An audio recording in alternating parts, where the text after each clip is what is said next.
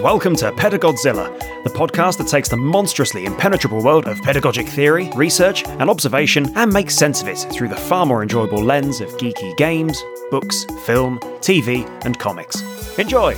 Each episode, we're going to take a, a concept, a model, a theory, uh, just about anything to do with education, really, uh, lazily slap an analogy over the top in order to make it all real and stuff, in order to contextualize it uh, for you, uh, and then tell you how you can use it in your own practice. Uh, this week we'll be pottering around in Wave and Wengers, no, Wave and Lengers, Is it Wenger or Wenger? Wenger, Laven Wenger. Lave and Wengers, uh, communities of practice, and asking ourselves, what does a boundary object have to do with Leroy Jenkins? so uh, I'm Mike, I'm a learning designer working with the Open University, and joining me today we have I'm Mark, also a learning designer working with the Open University. uh, Doc Mark. Mark um, adds authenticity to this exercise with his Yeah. his qualifications. Oh, I've got a qualification. Yeah. Okay. So, in this episode, we're going to be looking at uh, community of practice. So, let's just run through uh, the basics. So, concept it was uh, sort of first proposed by cognitive uh, anthropologist uh, Jean Lave and educational theorist Etienne Wenger. Uh, in their 1991 1999 1991 book, uh, Situated Learning. Wenger then uh, significantly expanded on the concept uh, in his 1998 book, Communities of Practice, um, which is sort of what the uh, the term is. And you've just gone, do you wanna, are, you, are you going for the book? yeah, I was going to go for the book, and I thought that's not going to work on a podcast, is it? Audio visual aid. Part 1 The Pedagogy. Okay, so uh, what is a community of practice? It's a little bit WYSIWYG, it's a little bit Ronseal. It definitely does what it says on the tin. Yeah, it's basically any group of people that come together uh, with a common purpose, who are learning, want to want to learn together, or even, uh, I mean, Wenger's original thing was at a claims processing office, and he looked at the way that claims processors work together, and about how new claims processors got inducted into the office and all that kind of thing.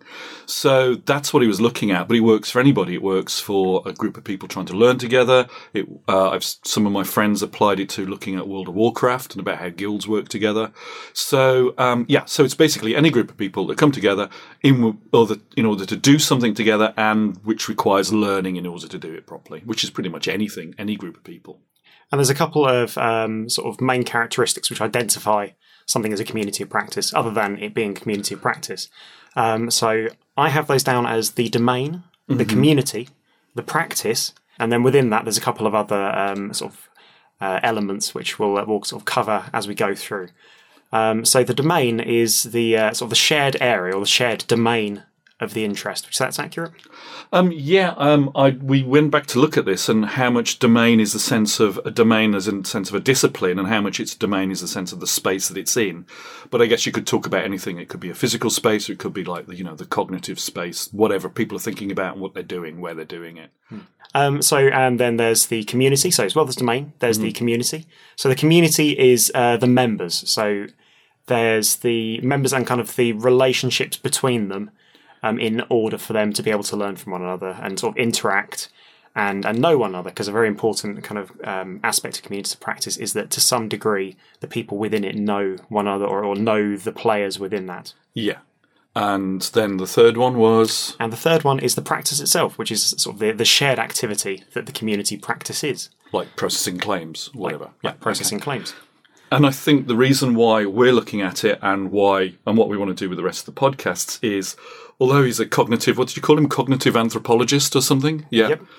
It's really not the theories that make this interesting, and I don't think it's that well theorized necessarily. There's a bunch of theories stuck in there, but what all of the stuff that Mike's just talked about is what Wenger just observed. So it's basically a model to describe what you see rather than a whole set of theories underpinning all that. And I think that's what makes it useful is that actually you can apply all of this to looking at a community and then breaking it down into the constituent parts in order to understand how to make it work more effectively and to, to really make sense of what it is that you're looking at. So um, we're going to tortuously apply um, an analogy to it as we go through. So Okay. Mark um, Mark mentioned that his friends had gone through and done um, an analysis of World of Warcraft Yeah. against community to practice. Uh, World of Warcraft is very internet and meme, circa like the last twelve years. World of Warcraft's been going forever. Yeah, yeah, and it's still huge. Yeah. Um, and most people, I imagine, will have an awareness of what World of Warcraft is. So yeah, we're going to um, sort of uh, uh, what's the what's the word I'm after? Uh, contextualize. We're going to contextualize the different elements of Okay. um, communities of practice uh, against World of Warcraft. Okay. I should, however, before we do so, so we've talked about the um, the domain, the community, and the practice, and they're all sort of pretty self-explanatory. But within those, there's a couple of bits that help them to work, and they are broker agents and boundary objects, not to be confused with boundary agents and broker objects. So I think what the key bits of the whole idea of a community of practice is that there are people.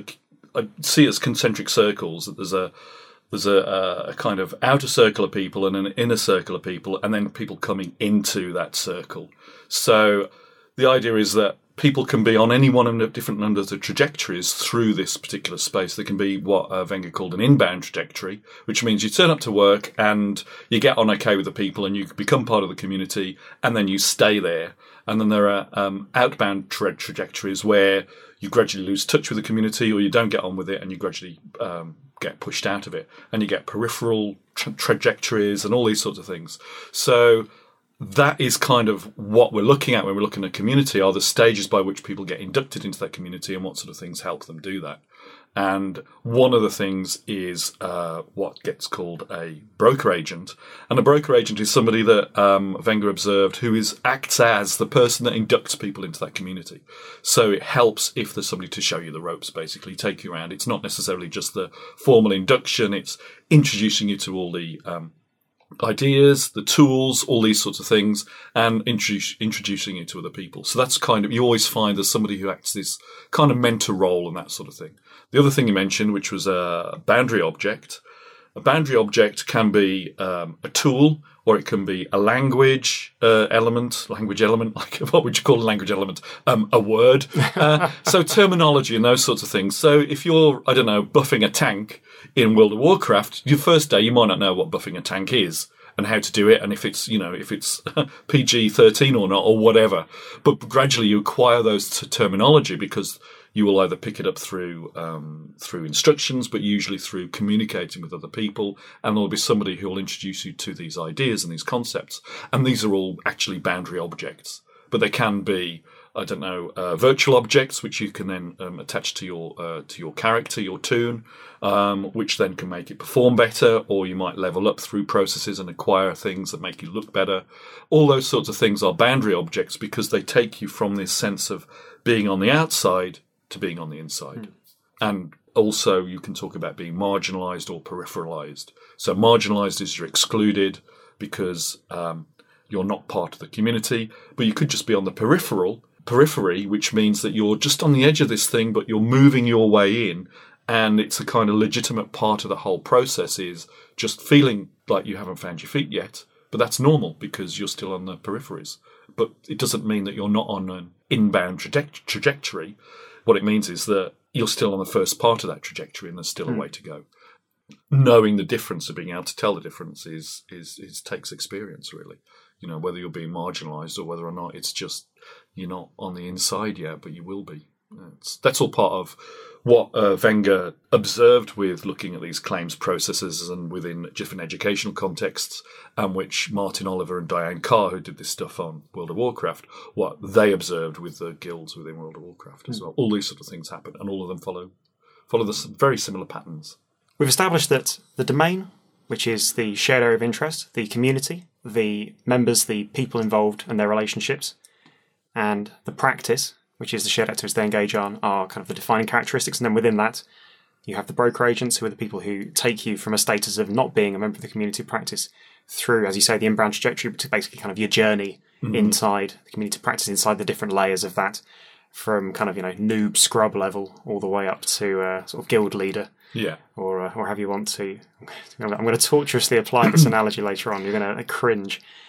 And then boundary objects, which are the various concepts, pieces of information, resources that help you progress deeper inside um, the various kind of levels of um, sort of participation of the community. Yeah, it's feeling part of it. It's being able to participate in it. It's been able to do it effectively. All those sorts of things. There's a whole language. I mean, well, you know, with our job, there's a whole language of different acronyms, abbreviations that you have to get your head around, and they can feel really alienating at first. Um, but once you've ad- ad- adapted to this, then they become kind of second nature, really. They become your own special language, and that special language helps you f- create a coherent feeling of unity within the community as well.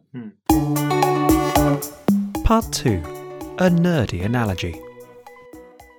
Okay, so for the second part of this, just to uh, contextualize it, we've already t- touched on a little bit. We're just going to demonstrate to you how you can apply. No, this is a bad way to phrase it. Okay, so Okay. let's take the community to practice Okay. model and apply it to World of Warcraft, Let's give it a uh, which, as a you know, as Billy no computer starting off, you literally you log in, you've got no idea what you're doing. You get a pop-up text tutorial pointing you to your first quest, and that's basically it. And you find the rest out as you go along.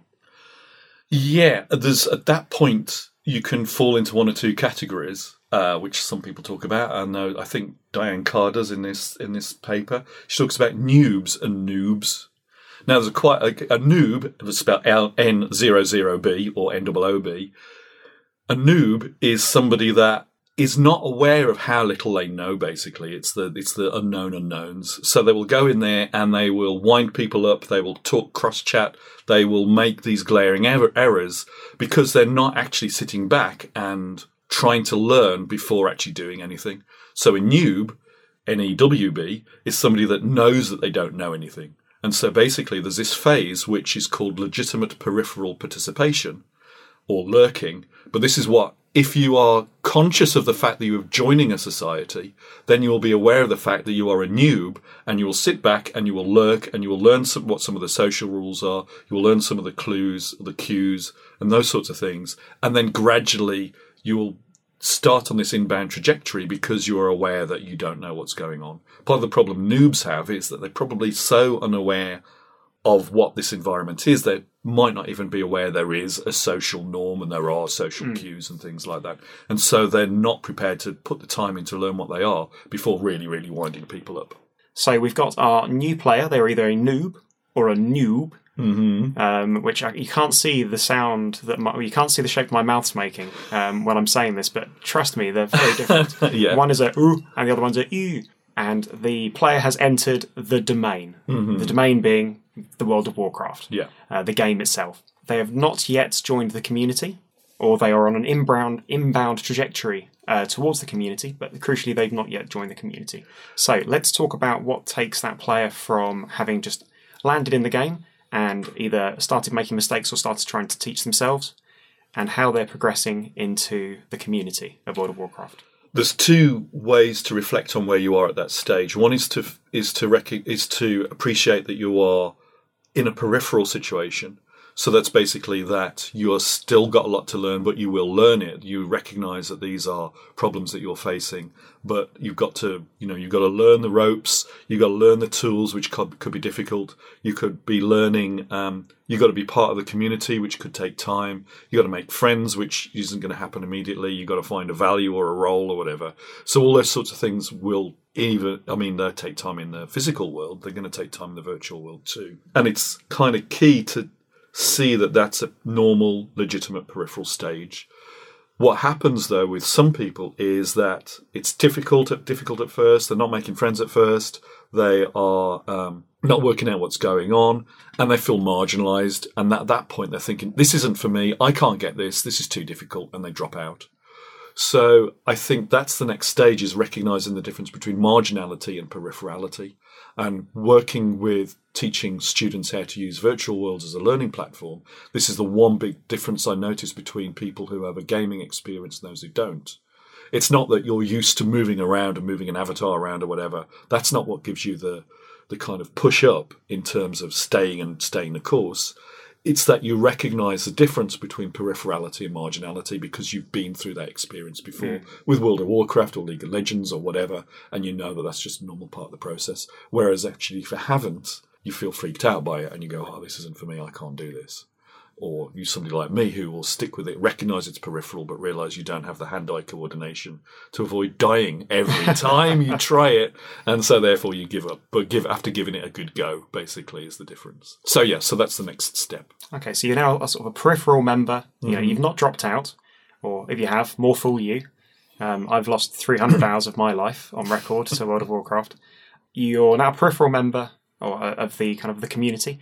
It's probably a good time to talk about the practice itself because the practice um, with World of Warcraft, for example, is probably not quite what it appears on the surface. On the surface, the practice of World of Warcraft may look like it's playing the game. However, anybody who enters that community quickly realizes that the practice isn't just leveling up and playing the game. If anything, that's the way that you go in order to participate in the practice. The practice in World of Warcraft is the end game content. The entire uh, metagame of the uh, of the game and the community revolves around everything that happens ostensibly when you finish the game. As far as everybody else is concerned, that's when the game actually starts. Well, and also the practice, the community isn't necessarily something that leads to the practice for a lot of people. The practice is just something to be part of the community as well. So, I mean, if it's that's the difference essentially between being in claims processing and playing World, World of Warcraft is that you will be in claims processing purely to earn the money to process to, to to do other things, and the claims processing is a means to an end. Whereas with um, with World of Warcraft, the community, the, the game is just something you do, and the cha- is in order to meet a challenge and to be part of the community because all those kind of things is kind of these are the different threshold concepts that once you're into it to a certain point and threshold concepts also another the thing in another later podcast. So once you've absorbed these different things you transit you transition into another part of the community because you've got it you've got the idea that this is a meta game going on which you might not realize at first you could see that as a boundary object because once you've transitioned into once you've got that idea in your head you've transitioned into a different part of the community Well, in fact, yeah, let's let's roll that back a bit. So we're back onto our journey of that, in, the, the- inbound the inbound trajectory um, of your World of Warcraft player. Let's say they've met their broker agent, yeah guild recruiter. Mm-hmm. Loads of them about. We're recruiting for a new guild. You sign up and you've spoken to guild recruiter, or perhaps you've gone in with uh, a friend who's been playing for longer. They start to show you the ropes, they, and then they start to induct you into the boundary objects of things like knowledge of the actual game, the meta game that's going on, and the sort of the goals within that. Uh, things like what your Hearthstone does, uh, which is something that I forgot I didn't know about for the first hundred hours playing, which turns out reduces your travel time quite uh, significantly significant boundary object significant boundary. Um, threshold concepts, so things like the real profound surprise of of playing the game, and being like, "Oh, this is a kind of okay game to play," and then having it revealed to me that no, this wasn't the game. This was the bit that happens before the game. The game starts at the three hundred hour mark, and that just and and this is what the game looks like. People showed me what the game looks like at that point, and that blew my mind. It's like, oh, it's not just like killing and skinning boars. It's it's at this point that you're in raids tackling these titanic things, which you'll be doing for sort of six hour stints, yeah which, yeah, blew my tiny mind. Yeah, yeah, and because and also if you've played games before, a lot of them are just about leveling up and acquiring stuff and Yeah. those sorts of things, and so this other stuff doesn't happen, and so therefore it would never occur to you that it does happen. And there's a bit more to threshold concepts than that. Usually they are quite complex and they require bringing together lots of different things and merging them into one in order to progress to the next stage. So, but I guess I suppose also with the metagame, you'll need to have understood about guild cooperation. You would need to understand about um, leveling up. You would need to understand several things and bring them all together in order for this transition to happen into yet another idea. So I know it's a very closely allied concept to community to the practice. It just doesn't really crop up in within the model. But I mean, all these models fit together anyway, really, because they're all about the real world, and you know, the real world is a real thing. That it's not like uh, some bits of it are. You know, all of it all fits together somehow because you know because you know it does really. There you go.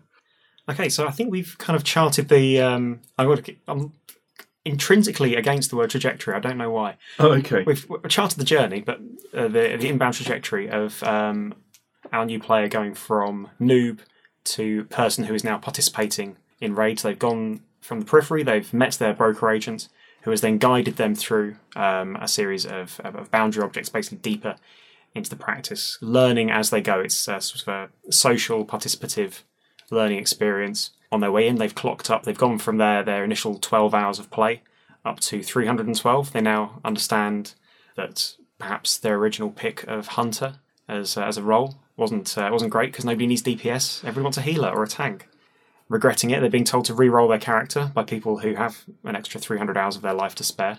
Just going through like PTSD now. That's why I stopped playing the game. Um, But so, but they now found themselves within the community of practice. They're in a uh, 50 to 100 person guild. Uh, they understand the concept. They are actively engaged in the practice itself, which is this end game content.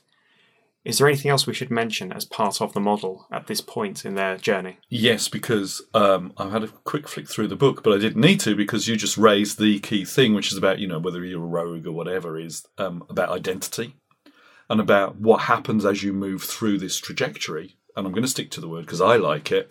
Is uh, that your identity kind of changes as well, in that you you're one of the things that happens because you're connected to these other people, because you're learning this language, because your threshold, you've absorbed these threshold concepts, and you're revisiting who you are, then your identity will then uh, transform as well.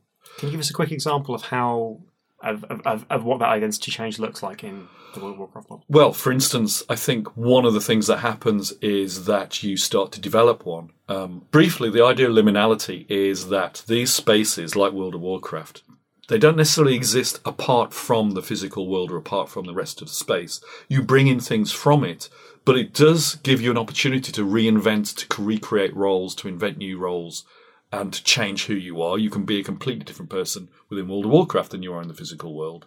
So that that's that's a, that's an example of how liminality works. Um, but one of the things that I think where the community of practice model overlaps is that it will talk about the way that that separate identity can grow, that you have an identity that is um, specific to that participation. Good example of how identity changes in communities of practice that I think anyone who's been okay, it's it's a kind of undergraduate, but anyone who's been an undergraduate will recognise this as a as a um, as an identity shift is have, if you're ever in a situation where you had made friends at university and then you your friends that you met knew from school and from growing up then meet the people that you are actually an undergraduate with. And you cannot bring those two different groups of people together because each one is a different community of practice and you have a different identity with each of those groups the way that you grew up I, and then I think this is why it stands out in people's heads is because this is the first time you notice it. And then the people that you're now at uni with see you as different people because you are different in those two different groups.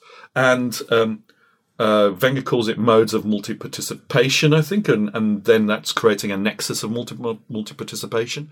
But that's the problem is that you cannot be two different people at two different times, and yet you are different people mm. in these two different groups. Mm. And it would happen within World of Warcraft is that you're different with the people that you're in the guild with, than outside the guild, um, but also that I think very specifically with something in World of Warcraft, which is very different because it's a liminal space, that your identity will change a lot because you will learn about all the different ways you can perform identity within that liminal space. Yeah, but let's so, not get into liminality. Yeah, but I mean, so to just sort of um, to do a much cruder reapplication of the uh, the analogy then would be, for example, uh, Jeffrey the postman starts playing World of Warcraft, um, and he starts in as a know nothing noob. Two years later, he is now a senior postman. Does they still have senior postman? Yeah, I guess yeah. so. Two years later, he works for Parcel Force, which is presumably a promotion because they're bigger things, yeah, bigger boxes. Yeah. Um, um, uh, so by this stage, he's also a, a, senior member of a prominent guild on his server.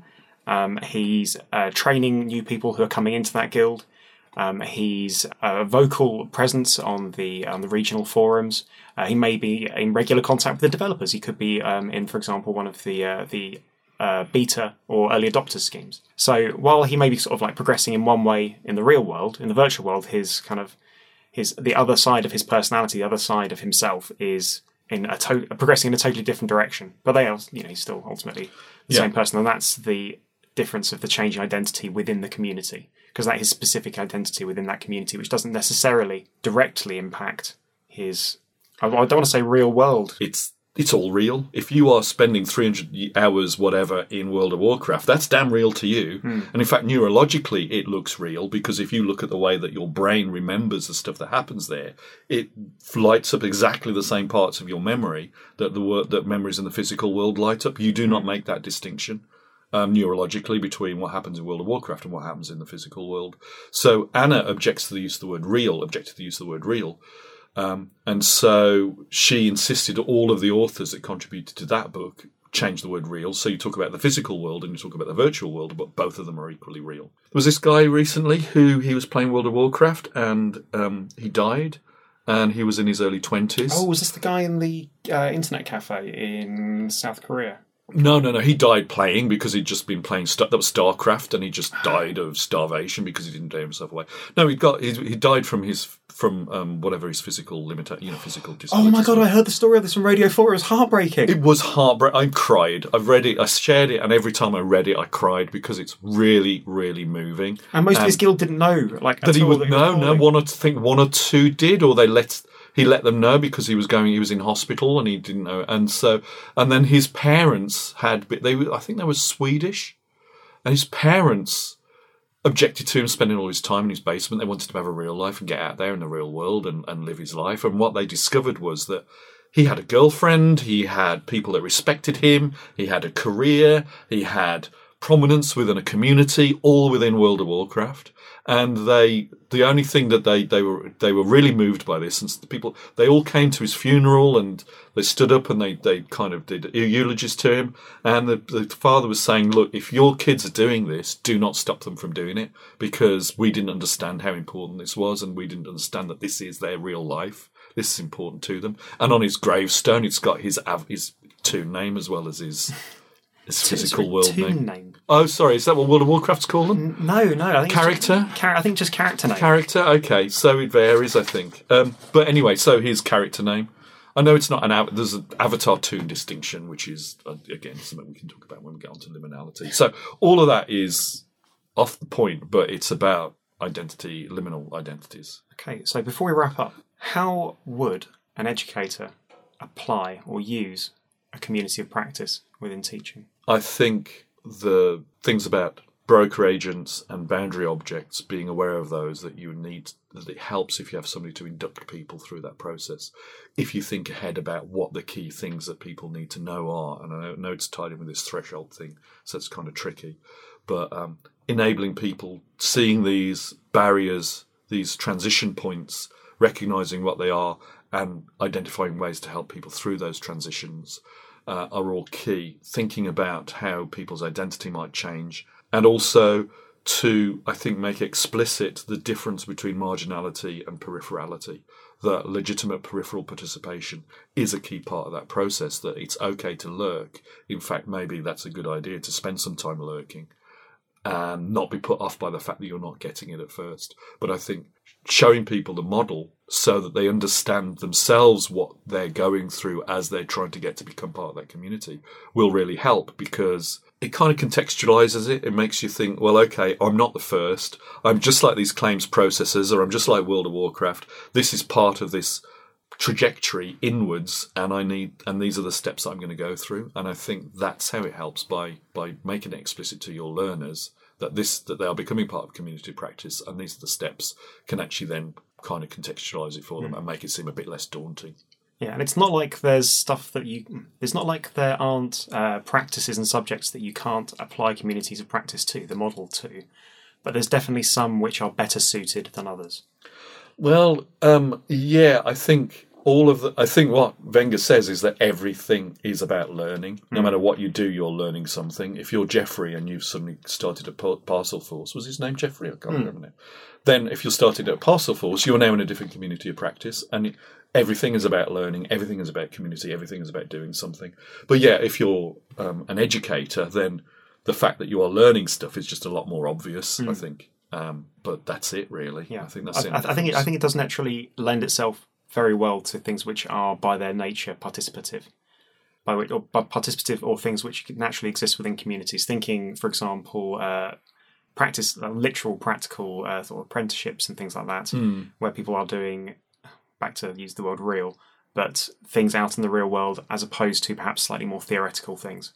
Saying once again, just a, a better application because I'm conscious that you could apply it to just about anything. I think you could. I mean, I can't think of something which isn't participative. I mean, a, apprenticeship is possibly one of the things that isn't because it's not necessarily a community. It's you and one other person. In the, the classic apprenticeship model, it's just you and a, well, you know, um, You and a broker agent pulling you into a community of practice. uh, yeah, okay, yeah, you're right. you're right. There is no example where it doesn't apply. I would be hard pushed to think of something that isn't participative, isn't a community, and isn't about learning. Cool. So we've actually given you in the very first episode the only model for learning that you'll ever actually need. Um, so if you He do doesn't describe everything that goes on, but he does describe a little bit of everything that happens. Yeah. Okay. Yeah. I think we should probably wrap up then. Okay. Cool. Cool. Um, Look forward to the next one.